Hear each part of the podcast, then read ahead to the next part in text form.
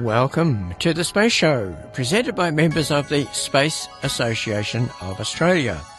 Hello, I am Andrew Rennie. On this evening's The Space Show, we visit the Space Industry Association of Australia down at Jeff's Shed to learn about strategies to grow Australia's space industry.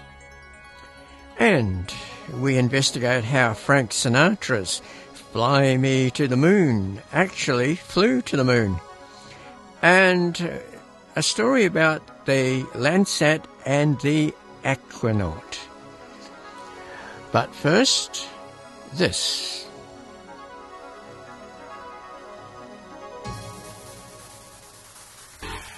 National Radio News. Good afternoon, I'm Emma Francis. Back home, the tiny township of Nhulunbuy in the Northern Territory has international focus this week as NASA prepares to launch rockets there. The newly constructed Arnhem Space Centre will send off the first of three suborbital sounding rockets. Michael Jones from Equatorial Launch Australia says the launch is an Australian first. So this is Australia's first commercial space launch and it's very much the first time that NASA has ever launched from a commercial facility. Launch day is scheduled for this Sunday.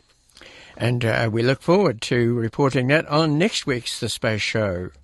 Now, Australian company Fleet Space Technologies of South Australia has another satellite in orbit. The Centauri 5 satellite was placed into low Earth orbit on May the 26th by a SpaceX Falcon 9 rocket from Florida. The 12 kilogram craft is orbiting at an altitude of 530 kilometers. The new satellite is joining the existing six Centauri satellites. The Fleet aims to have Centauri become one of the world's most advanced low power satellite networks, thereby securing global coverage for Internet of Things devices. A previous satellite, Centauri 4, was launched one year ago. This new Centauri 5 includes enhancements that mitigate the effects of radiation. Next year, Fleet plans a new constellation of satellites called Alpha. Now to the United States. After some problems, the Artemis 1 wet dress rehearsal has been successfully completed. On the launch pad at the Kennedy Space Center, the Space Launch System rocket was fully fueled and the countdown proceeded to the T minus 29 second mark, which is as far as they had intended to go. The major problem was a hydrogen leak in the quick disconnect that attaches an umbilical from the tail service mast of the mobile launcher to the rocket's core stage. Uh, this rehearsal clears the way for the maiden flight of America's big new rocket, which stands 111 metres tall and has an empty mass of 70 tons. Fully fueled, the mass is 2,500 tons. A launch date has not yet been set for Artemis 1, but it will be no earlier than August. And way off on Mars, the Ingenuity helicopter made its 29th flight on June the 11th. In 66 seconds, it flew 179 metres at an altitude of 10 metres. That brought the total distance flown by Ingenuity to 7 kilometres and the total flight time to 55 minutes. And now on the Space Show, we're going down to Jeff's shed on uh, Clarendon Street, where the Space Industry Association conference was held. And the question of the day was where does the growth in the Australian space industry come from? The session was moderated by Tim Parsons, who is the co-founder of Delta V New Space Alliance. So let's hear from the Space Industry Association and Tim Parsons. Hi, everybody. So, uh, from the scaffolding that we hope to get growth uh, occurring, the legal frameworks, to actually how the hell are we going to make this thing grow? The Australian Space Agency has uh, set itself a target of tripling the size of our industry to $12 billion and also the goal of creating 20,000 jobs, which is on us as a collective group, industry group, and also on the wider Australian society and economy. And in particular, probably a lot of folks who are not in the room today, who are not yet engaged with space, that we have to bring on this journey. Um, I'm very, very delighted to have a panel for you uh, tonight of folks who represent different stages in the life of companies. So I'd like to bring up first Troy McCann, who's sitting there in the wings. And he, Troy works with Moonshot X nationally to accelerate early stage startups and help those startups do M&A.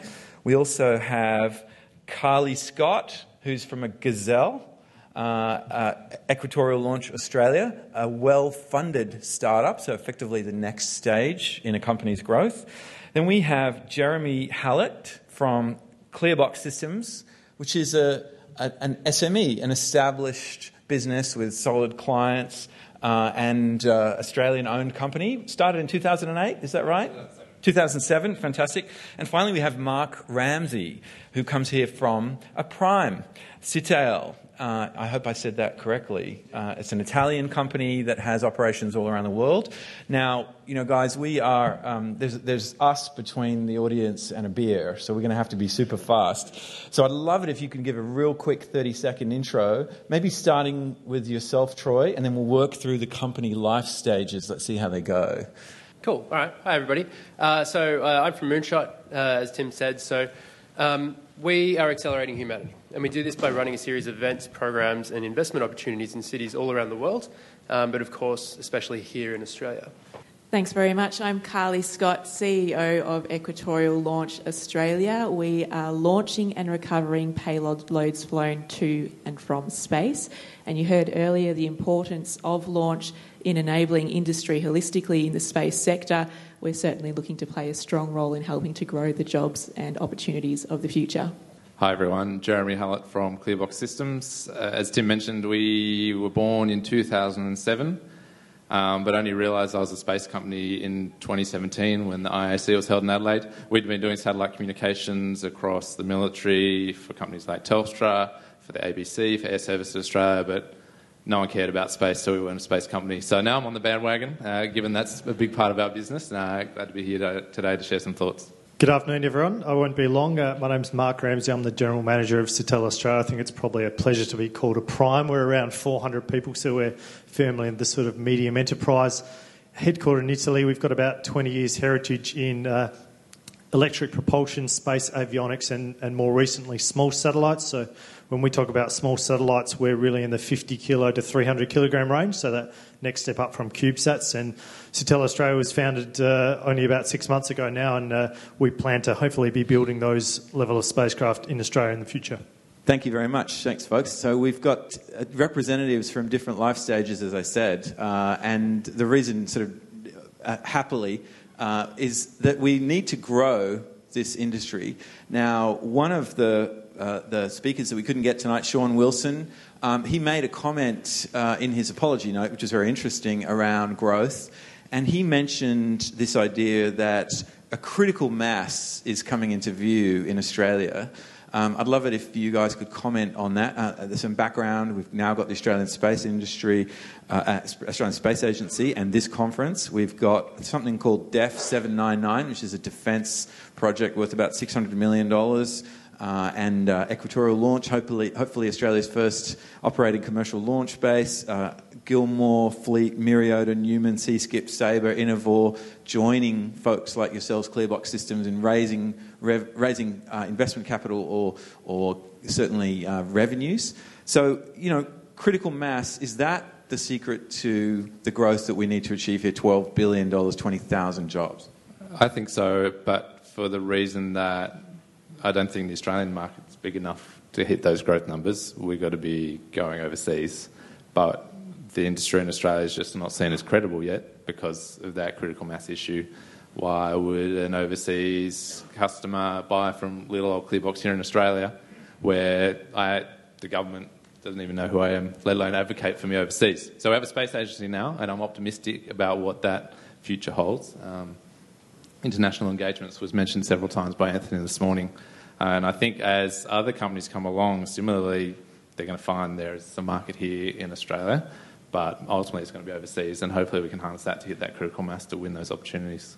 Yeah, I think we're in a we're in a particularly interesting um, both geographical position here in Australia because we're so close to a, a big emerging market in this area, which is Southeast Asia. Um, but we're also in a you know, this, this space industry, I like to, it's, it's, really a whole economy because it's really starting to, you know, it's sort of like an octopus. It's really going into, you know, defense, mining, education, um, medicine, all these different areas as well. So it's really sort of more than that. Um, and it's so new in the way that we're able to do things now. You know, we've got like Fleet, Myriota, and uh, all the, you know, Gilmour.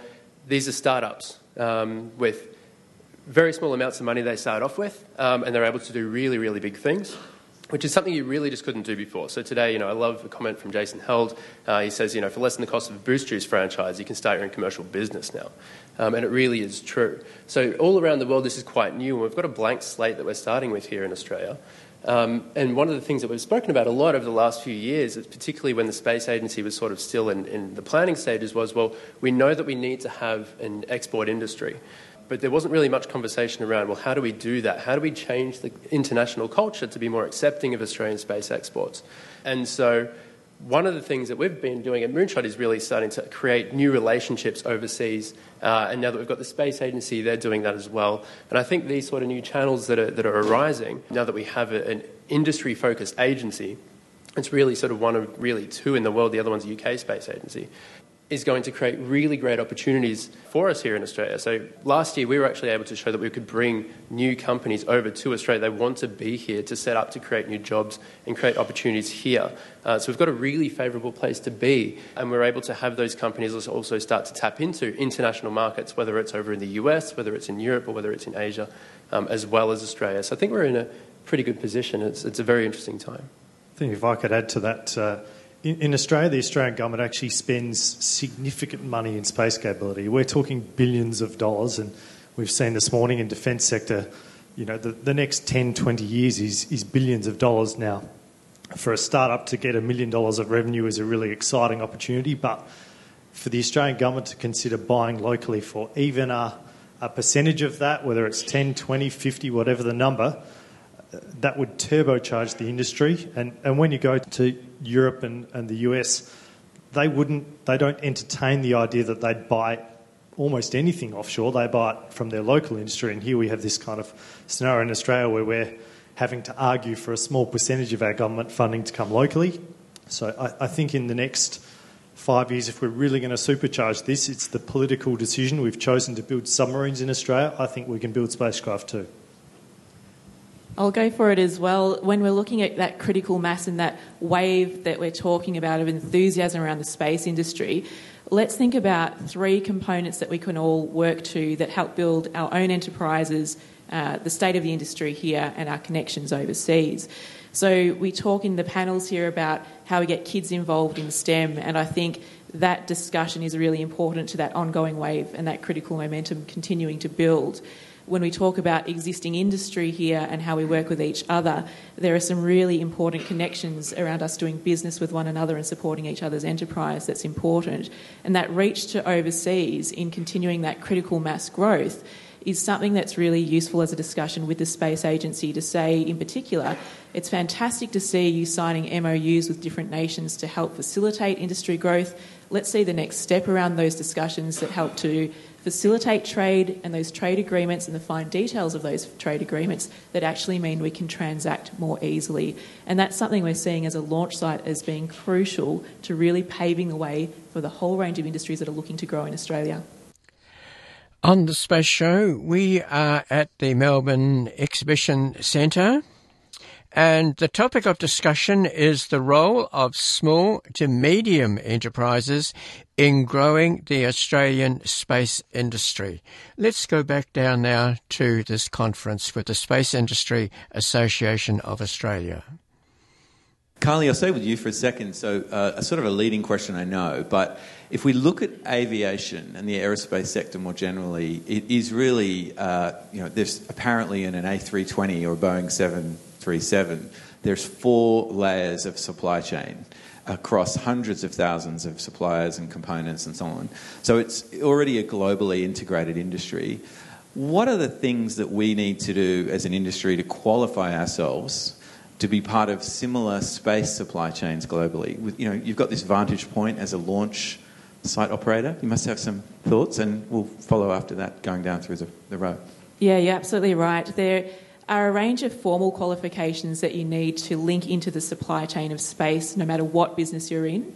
As a launch service provider, we look at providing best practice from our understanding of our environmental mitigations and debris management um, to meet the Act, but also um, how we work to step through the different trade relations internationally. And certainly, when you're looking to do that, it's not just the regulators here that you need to talk to, but it's understanding how you form those formal agreements to start sharing information in an appropriate manner. So, even before you're transacting and actually um, shipping goods to and from, to get that supply chain right, you need the agreements in place and to demonstrate that your company has sufficient um, stability within it to undertake those agreements and follow them through. So, Tim, it's a really interesting thing that you say with supply chains because one of the things that we talk to um, some really large integrated groups around the world, from airports through to the space industry more broadly, uh, is that we hear this conversation the business case won't close if you don't have the supply chains right. And that includes your own internal processes and those agreements, but also your connections into industry locally. So the supply chains are really important. I was going to say the I think the Commonwealth can assist on that front as the space industry is burgeoning in Australia. We've seen companies such as yourself to come to Australia to grow their business, and we need to make sure that it's not just you know a brain drain and tech, no tech transfer happening. We need to be building up Australian companies to enter into the supply chain for what you're doing in Australia, so that when you do it over back with the mothership, you've got options out here as well, so we can get in there. And that's kind of similar to what I've lived the dream for that, being a defence contractor, but you know sometimes three or four levels down as a subcontractor in big programs. You got you got to start small and hope hope that you win that first deal here locally, and then you can get sucked into the big machine and and head overseas with those larger companies.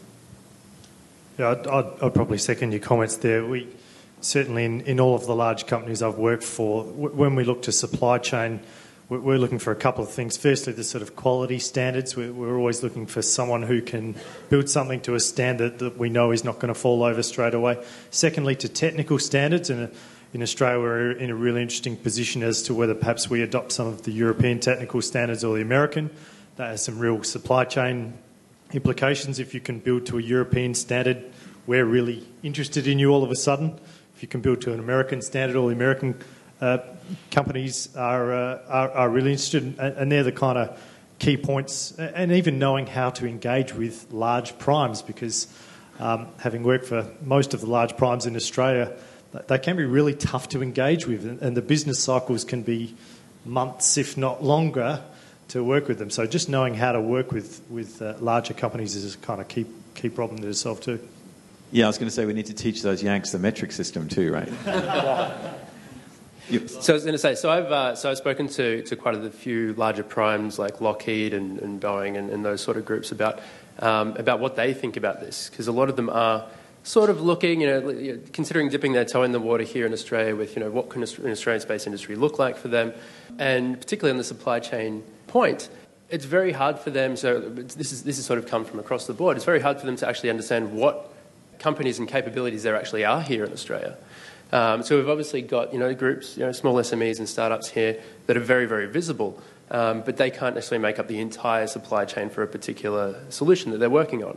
Um, so one of the big things that we have to do is start to look at well, what are the other capabilities of companies that don't necessarily seem like they're a part of the space industry, and are they able to produce the work, or can we help them develop the capability to meet, for example, European quality work? and can then we help these primes actually have access to them? So at the moment, you know, a lot of these primes are actually looking away because they, they don't necessarily know, you know is, is, is, it something they can actually do here in Australia or should they actually look overseas to try to find a particular capability? So I think having that sort of, I guess, a database almost to be able to understand where the supply chains in Australia are, are going to be pretty critical as well. And there's something pretty unique about space, which is, you know, you, you have to you have to get stuff into space, right? So, to what extent is TRL9 a factor? You know, if you're an Australian prime, Australian-based officer of a prime, or if you're an overseas supplier looking at Australia, if you want to de-risk your subcontractors, surely you're going to look for people who have that TRL9 flight heritage experience, right? Is that is that true? Have you seen that in your journey? I'll, I'll start, uh, if I may. Uh, uh, certainly, you know, getting runs on the board in space is a pretty key thing. Uh, what what we lack in our ecosystem at the moment is the ability to move from kind of TRL three to seven or eight.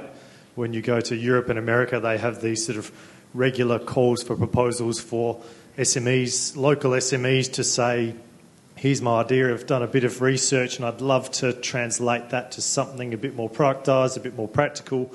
Launch opportunities given from NASA to get things in space. We, we currently don't have that in our ecosystems. So, for those companies that do jump over that divide, they've got to find VC money, they've got to find big primes who are willing to take a bit of a risk on it. Uh, it'd be great for the Australian Space Agency to have that kind of program, but it's going to unlock success because it's really hard to sell a space product in a global market if you haven't got it into space. Technical readiness is a really interesting point for us. We get to have a high technical readiness on our launch vehicles because we outsource that. Um, and so when you're talking about reaching that technical readiness level, I think it's an interesting thing for Australian industry to look at to see how much you have to do on your own bat and how much you can work with other uh, enterprises either here or overseas to achieve what level you need for industry to proceed. Uh, so, as I was saying, for us to be able to rely on international vehicles, for example, that are proven technology, brings us straight up to speed to be able to offer those missions to a whole range of different groups. At the same time, it's really important for us to work with local manufacturers, and we've got um, agreements in place that we've spoken about publicly, and we're always open to new agreements to help local manufacturers continue to get up to that level that we can use them for those international customers. So, yeah, other people like uh, also NextAero, Black Sky, Hypersonix, as well as Gilmour, folks like that, maybe opportunities to fly. Really exciting. I mean, the progress that's being made in Australia at the moment is something that is just fantastic. We're seeing more testing, more demonstration of capacity, and that will continue to grow. And our hope is to see that there is such a continued growth in our own uh, technical readiness levels that we're able to source things locally more and more. Um, and for us, that comes to a key point that touches back on that supply chain matter is that we need to be able to say in Australia it's more efficient to do it here. We're better at it, it's more efficient. And that local readiness level is going to be really important in that story. On this evening's The Space Show, uh, we are the guest of the Space Industry Association of Australia, and uh, we'll be back there with them very shortly on FM, online 24 7. This is 88.3 Southern FM. Tim Parsons, the co-founder of Delta V, the New Space Alliance, is conducting a panel discussion with uh, Troy McCann, Carley Scott, Jeremy Hallett and Mark Ramsay on the role of small to medium enterprises in growing the Australian space industry. Let's go back down to Jeff Shed. So, uh, an interesting comment that also came from Sean Wilson of Shoal was he's seeing a change in primes towards making more local decisions. And primes, in particular, thinking about space rather than having a branch office mentality, actually thinking, okay, how do we build a capability? How do we actually compete with those guys in, in uh, Padua? Or how do we compete with those guys in Austin so that I can set up something here that gives me more throw weight globally? Uh, is that a trend that you're seeing? Is that, is that incredibly critical to our growth trajectory? Absolutely. It's, and it's, it's a great time actually for us Australian small businesses. Um, to answer the question about where does growth come shortly, in a short answer, I said export, and the other one is you can't do it alone. And one of the great areas with you know the Airbuses and the Lockheeds and the Northrops growing their presence in Australia is they're being proactive and not doing it alone either. And they're, they're seeking, it, seeking out Australian businesses to engage with, kind of to answer the TRL9 question, to not expect that from the start, but to dip their toe in the water and say, oh, is, is what these companies are doing got some sort of credibility behind it?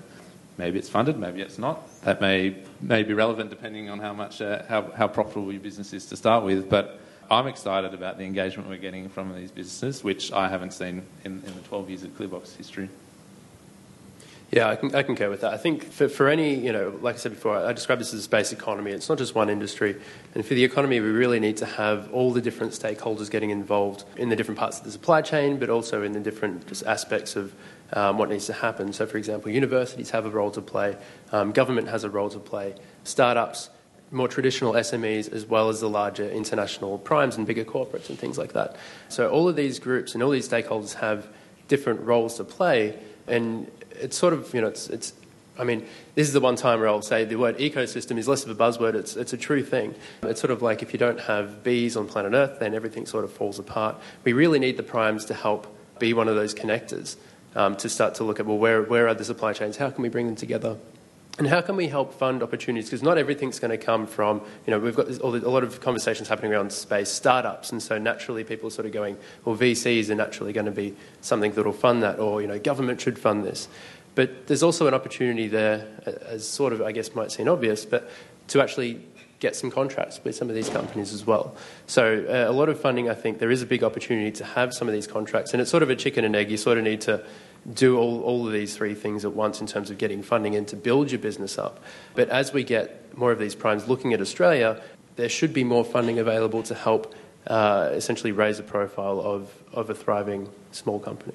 I'd add a, perhaps a different dimension. I, I think when the expert reference group looked at potentially creating a space agency, there's a bit of discussion around, you know, is agency the right word? It was a really controversial kind of debate. A lot of people were worried about calling it an agency. Others were hell bent on making sure it was called an agency. I think think by by literally calling it the Australian Space Agency, it, it made big global news. So wherever you go now in the space industry, everyone's oh Australia's got a space agency now, and that's created this sort of buzz and moment for for everyone in the room here that the eyes of the world are kind of upon us. We're a, a new player. We've got a new agency. We're kind of defence is getting excited about it. So naturally, all of the international companies are are looking around for a growth opportunity, they're saying, well, you know, Australia is actually looking like a pretty good bet at the moment. Uh, so they are expanding their team, doing some R&D, um, now looking at supply chain opportunities. We're, we're doing exactly that, looking at supply chain opportunities, looking at doing R&D locally. And I think, think now we need, over the next few years, to be able to convert to all of those global companies that it's a profitable market because ultimately if you want to attract industry here, make a profitable market and they'll come. Okay, so my last question is relevant to this critical mass. So we have an amazing presentations from Defence today, from CSIRO with their fantastic roadmap, of course, the Australian Space Agency. Um, so the question to you guys is, in terms of in terms of working together, is it important that we all learn how to play as a team? You know, we're here in the capital of sport, the world capital of sport, Melbourne, where we uh, celebrate competitiveness. But is it important that in Australia we also learn to play as a team? And if yes, how are we going to learn how to play as a team? That's, that's kind of the final question. Carley, what do you think? Yeah, I'd love to jump into this because there's always conversation about, well, is Australia good for launch? How many people are looking to launch? And are you all going at each other's throats because of that? And we're not. And the reason is because we all know that Australia is small and we need to work together to a degree to get anywhere. And that's very real for launch sites in particular. We're all working together and we have our different advantages. And any industry, historically, government knows this well and truly because they've done this for so long. You get industry players together, you find areas where they're not competing or they can help each other, and you get absolutely tremendous conversations. So that's the how. For us in launch, we know we have an equatorial advantage because we're at 12 degrees from the equator, and that is internationally a huge position to hold.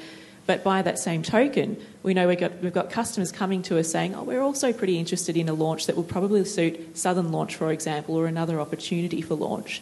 And so, for us to be able to have a strong working relationship with various sites around the world means that we can be a better customer to any of our um, any of our clients because we can say, well, this is what we'll offer you from here, but if, you, if your mission's slightly different from that, perhaps there is another opportunity we can point you to. And it just means that industry works more smoothly, so it can work. Yeah, so one of my favourite quotes is a rising tide lifts all boats. Um, and I think in this case, it's really, really true.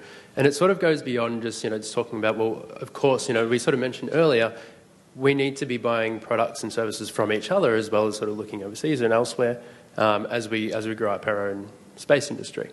But at the same time, you know, where there's, you know, I guess particularly lately, it sort of died down a little bit since the Space Agency's been announced for Adelaide. But we saw that there was a lot of competition between our states, especially you know, Melbourne versus Sydney, which is always going to be a thing anyway. But it's, uh, it's something that you know, we, we really need to sort of move past. And we really need to look at what are the strengths that each of these different locations have? What are the strengths that we can play to that when we do collaborate, that we will be greater than the sum of the parts when we do that. And I think in Australia, yeah, sure, know, we, we, we love our AFL footy and we love to compete with each other, but one of the things that we are really great at as well is working together. And so if we can move past this, this little speed bump that we've got at the moment, where we are sort of, you know, there's a, there is a lot of competitive talk, especially you know, academia is another one as well, and we can start to do some more projects together and to collaborate, we really could slingshot ourselves to be sort of at the forefront of this new space industry or space economy globally. Um, and I think all the things that were spoken about today really um, are a critical part of that um, potentially happening. Yeah, thanks for raising the state competition. Because I live, lived the dream forever with defence having the same thing, and then the space agency started, and here we go again. So at least this decision's made now. We don't have to care about that anymore. It was a distraction. But we can work together, and we need to work together. Um, but the only pessimistic thing I'll, I'll throw in there is with the excitement, I think we're going to see a surge in companies starting to do space work, and it's going to go past the point that it's sustainable for the market that we have here and even that we're able to tap internationally.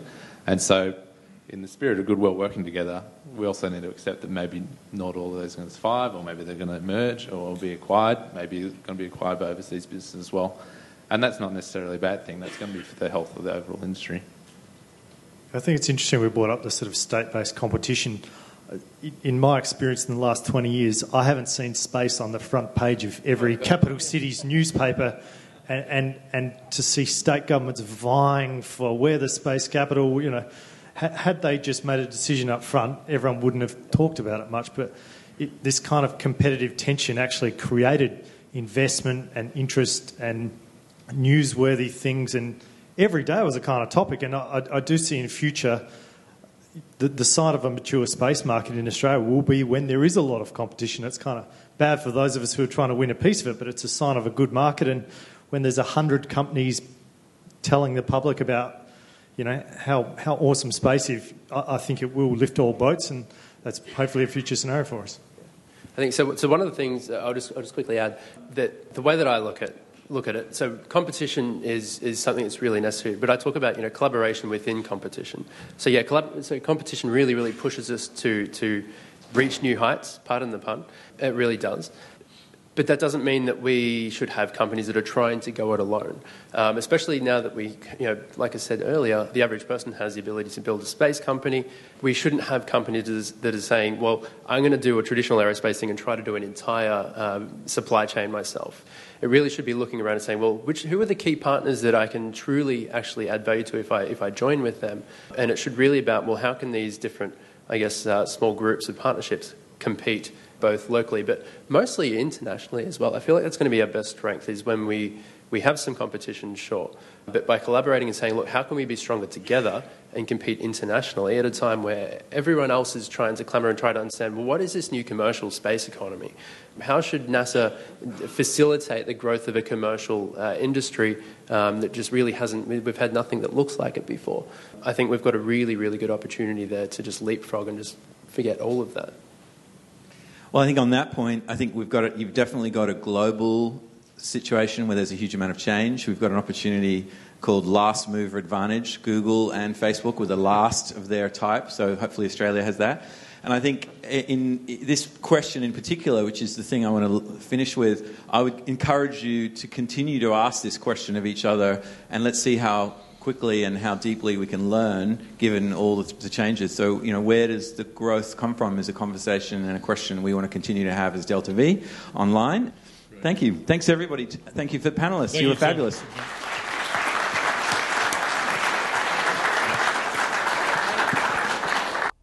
That was Tim Parsons winding up proceedings there.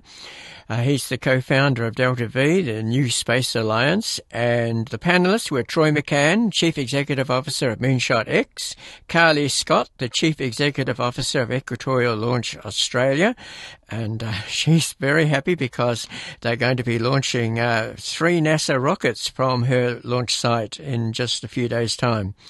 And then there is Jer- uh, Jeremy Hallett, the Executive Director of Clearbox Systems, and Mark Ramsay, the General Manager of Sitael Australia. We thank the Space Industry Association for inviting us down to their meeting. This is the Space Show with Andrew Rennie. On last week's The Space Show, I told of a decision made 60 years ago that changed the course of the Apollo Man on the Moon project. At the end of the program, I gave a teaser for a side story about Apollo and the astronauts who flew to the moon. In 1954, the idea of flying to the moon was quite fanciful. Bert Howard wrote a song called In Other Words, and it was sung by Kaye Ballard.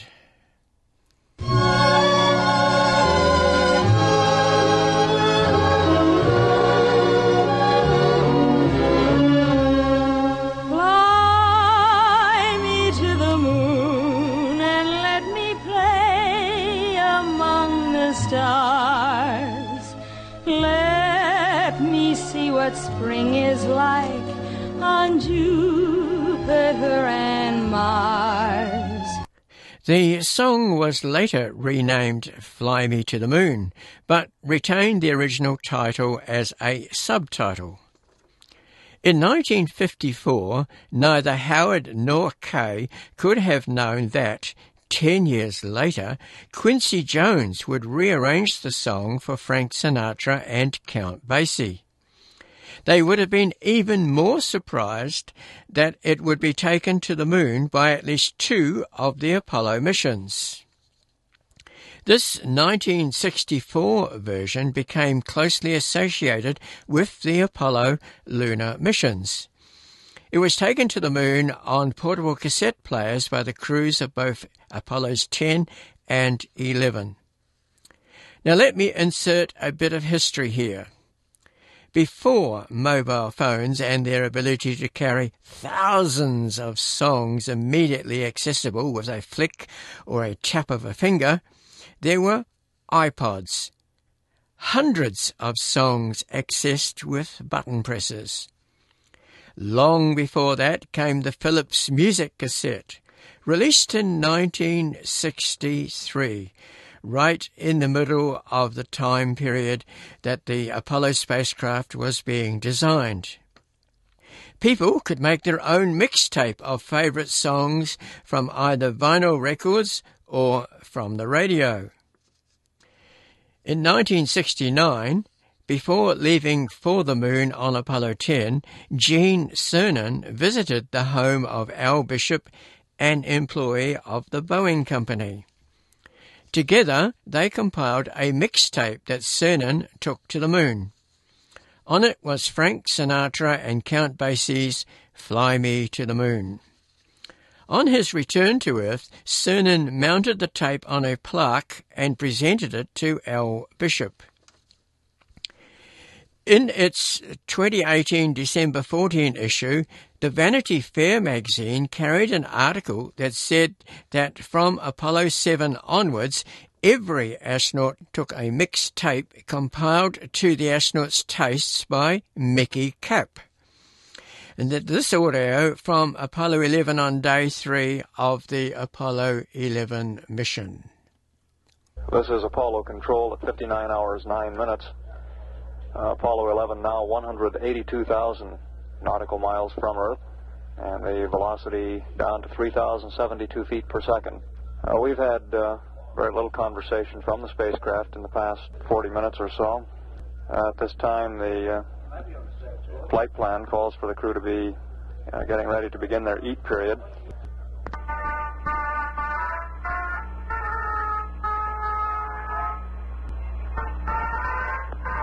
The intermittent music that we're getting is apparently coming from the spacecraft. Uh, the crew has on board portable tape recorders with uh, music on the tapes, and as they store uh, their own comments on the tape, the music is, of course, erased. Uh, and uh, apparently, the music is uh, triggering the uh, Vox-operated microphones, and we're getting intermittent music down from the spacecraft. Uh, 11 Houston, we were wondering whose own horn. Taking you. We just had a little music there. Right, that was good. You can keep it coming down, 11.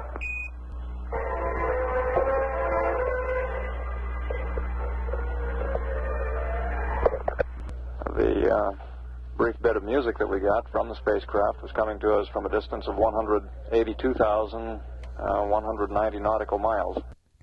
Now, Buzz Aldrin's mixtape included Count Basie and Frank Sinatra's Fly Me to the Moon. In the late 1980s, Buzz Aldrin met Quincy Jones, according to a report in the New York Times of 1990, November the 18th. Aldrin told Jones that, just as he was getting ready to make his moonwalk, he reached back and took the cassette of Fly Me to the Moon and played it. Now remember that Jones had done the musical arrangements for Basie and Sinatra. It's not my place to say whose memory is at error here. Firstly, Anyone who has ever used a music cassette would know something that the iPod and mobile phone generation might not know. It takes time and determination to wind through a tape to locate a particular song on a tape, which, by the way, was two sided. There's no way Aldrin would have been able to do this on the moon, unless he had pre cued the tape. Besides, I've searched through the recordings and transcripts of those six hours between landing and the start of the extravehicular activity. There is no sign that this story can be true. The astronauts were just too busy for musical entertainment. As we've already heard, the crew of Apollo 11 did play music on days 2, 3 and 4 of their journey to the moon. It would be in one of those sessions that Sinatra and Basie took their place in space history, on the way to the moon, but not on the moon, in my humble opinion. So, with that, why don't we take a listen to Count Basie and Frank Sinatra?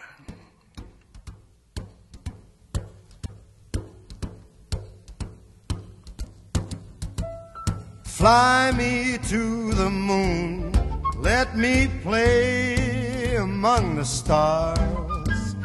Let me see what spring is like on Jupiter and Mars. In other words, hold my hand. In other words, baby, kiss me. Fill my heart with song and let me sing forevermore. You are all I long for, all I worship and adore. In other words, please be true. In other words, I love you.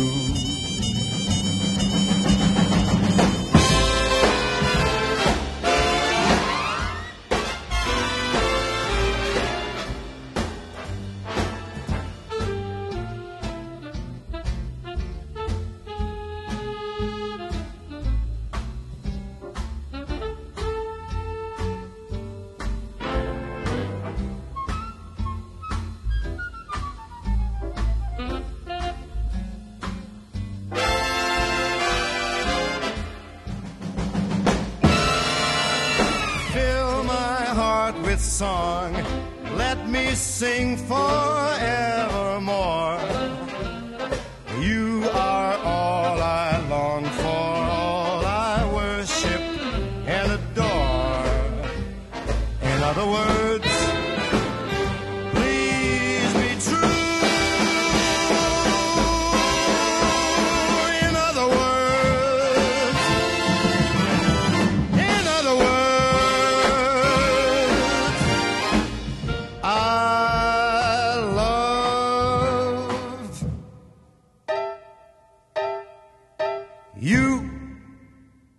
This is the Space Show, which is presented by members of the Space Association of Australia.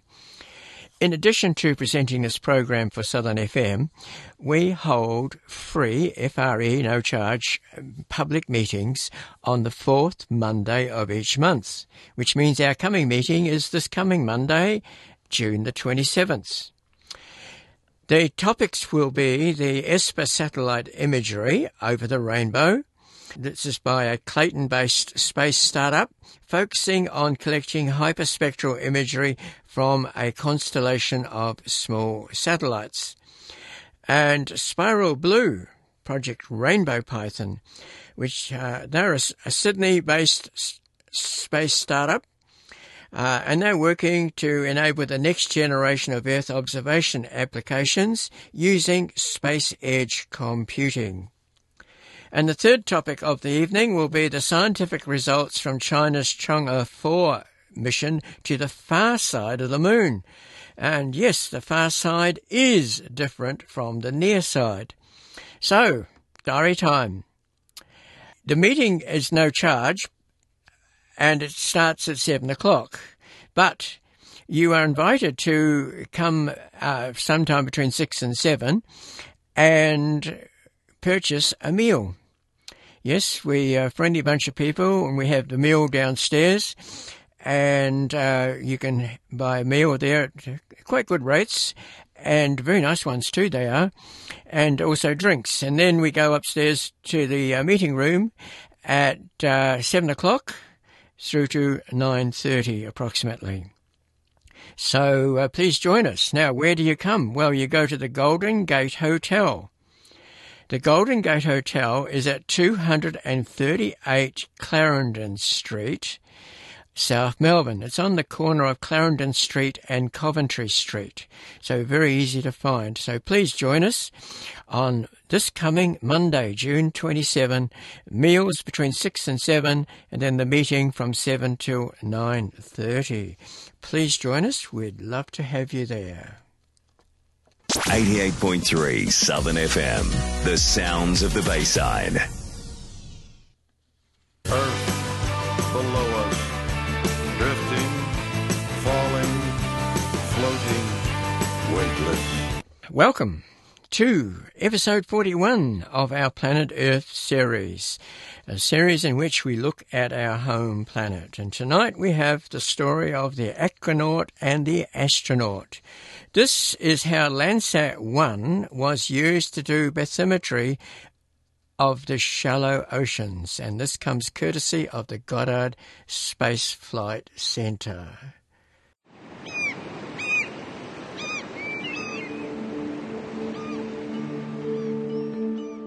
Our oceans connect us. A vast network of waterways supporting the global transit of almost 80% of all goods. That's nearly 11 billion tons of food, medicine, and many items we rely on in our daily lives. With coastlines constantly changing, how do large ships safely navigate these waterways? With shallow water features such as reefs and shoals, it is essential to have accurate maps so ships can avoid these serious navigation hazards. In the summer of 1975, Jacques Cousteau and NASA teamed up with Landsat satellites to see if the same technology that discovered new coral reefs, corrected coastline maps, and revealed uncharted islands could also measure shallow water depth from space. By the radio, we get the information of Calypso said, Go, now! Measurements of water depth, or bathymetry, allow scientists to chart the marine landscape. And just as aerial photography revolutionized topographic mapping, scientists had a hunch that satellite observations could do the same for bathymetry. The 1970s ushered in a new era of global maritime trade and an unprecedented demand for crude oil, resulting in the design of ultra large crude carriers, or supertankers, capable of carrying up to 30 times more oil than previous tankers. Just one of these massive ships could cause a catastrophic environmental disaster, spilling millions of gallons of crude oil if they ran aground. A leading voice of marine environmentalism at the time was Jacques Cousteau, the world's most famous aquanaut. He expanded the growing conservation awareness from the land to the seas and set the groundwork for the ocean environmental movement.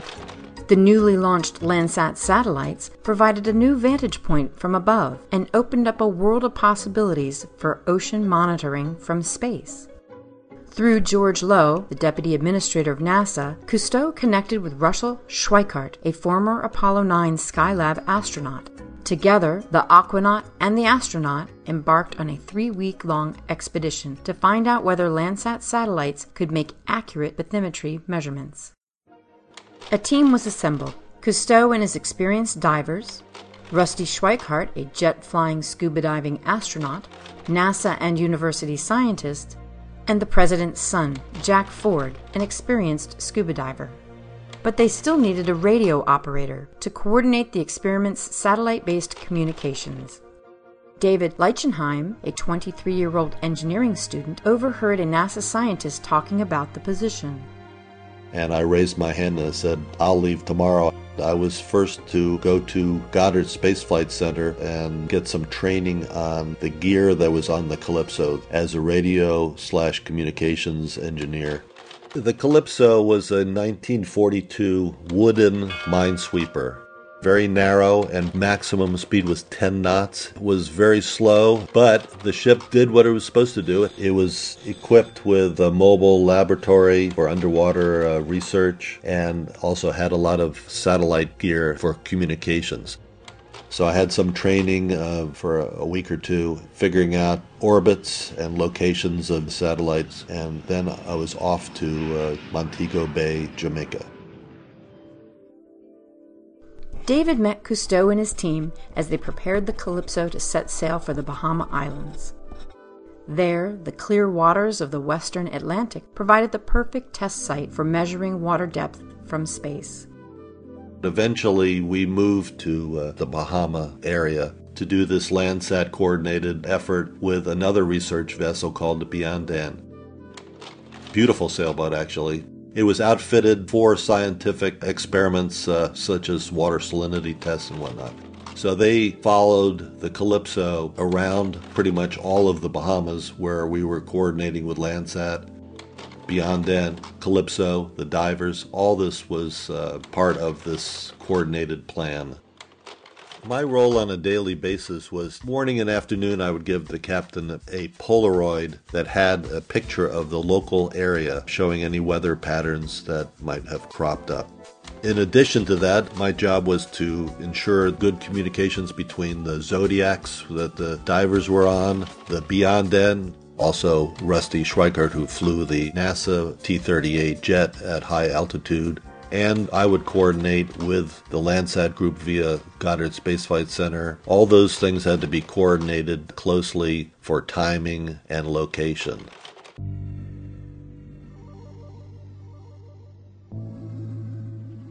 Once in position, the Calypso and Biandan recorded the water's depth using their sonar.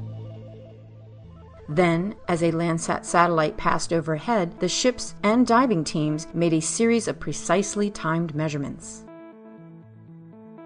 As Cousteau's chief diver for the expedition, Bernard Delemotte recalls By the radio, we get the information of Calypso who said, Go, now! That was the signal for the Zodiac divers to start making their measurements. Et dans cet instant, nous devions faire trois mesures imprécises. La température, la visibilité verticale, la visibilité horizontale, et quand la profondeur ne dépassait pas 20 mètres, un prélèvement de nature du fond. Each night, the boats sailed 90 nautical miles westward to the next experiment site and were ready to take new measurements when Landsat passed overhead in the morning after deciding where we would position the ships, we would move throughout the area. We were in Nassau, we were in Eleuthera, Northwest Channel, Bimini, Berry Islands. We would hopscotch back and forth. With the detailed measurements taken by Cousteau and his team, NASA scientists demonstrated that in similar conditions, depths of up to 72 feet could be measured by Landsat.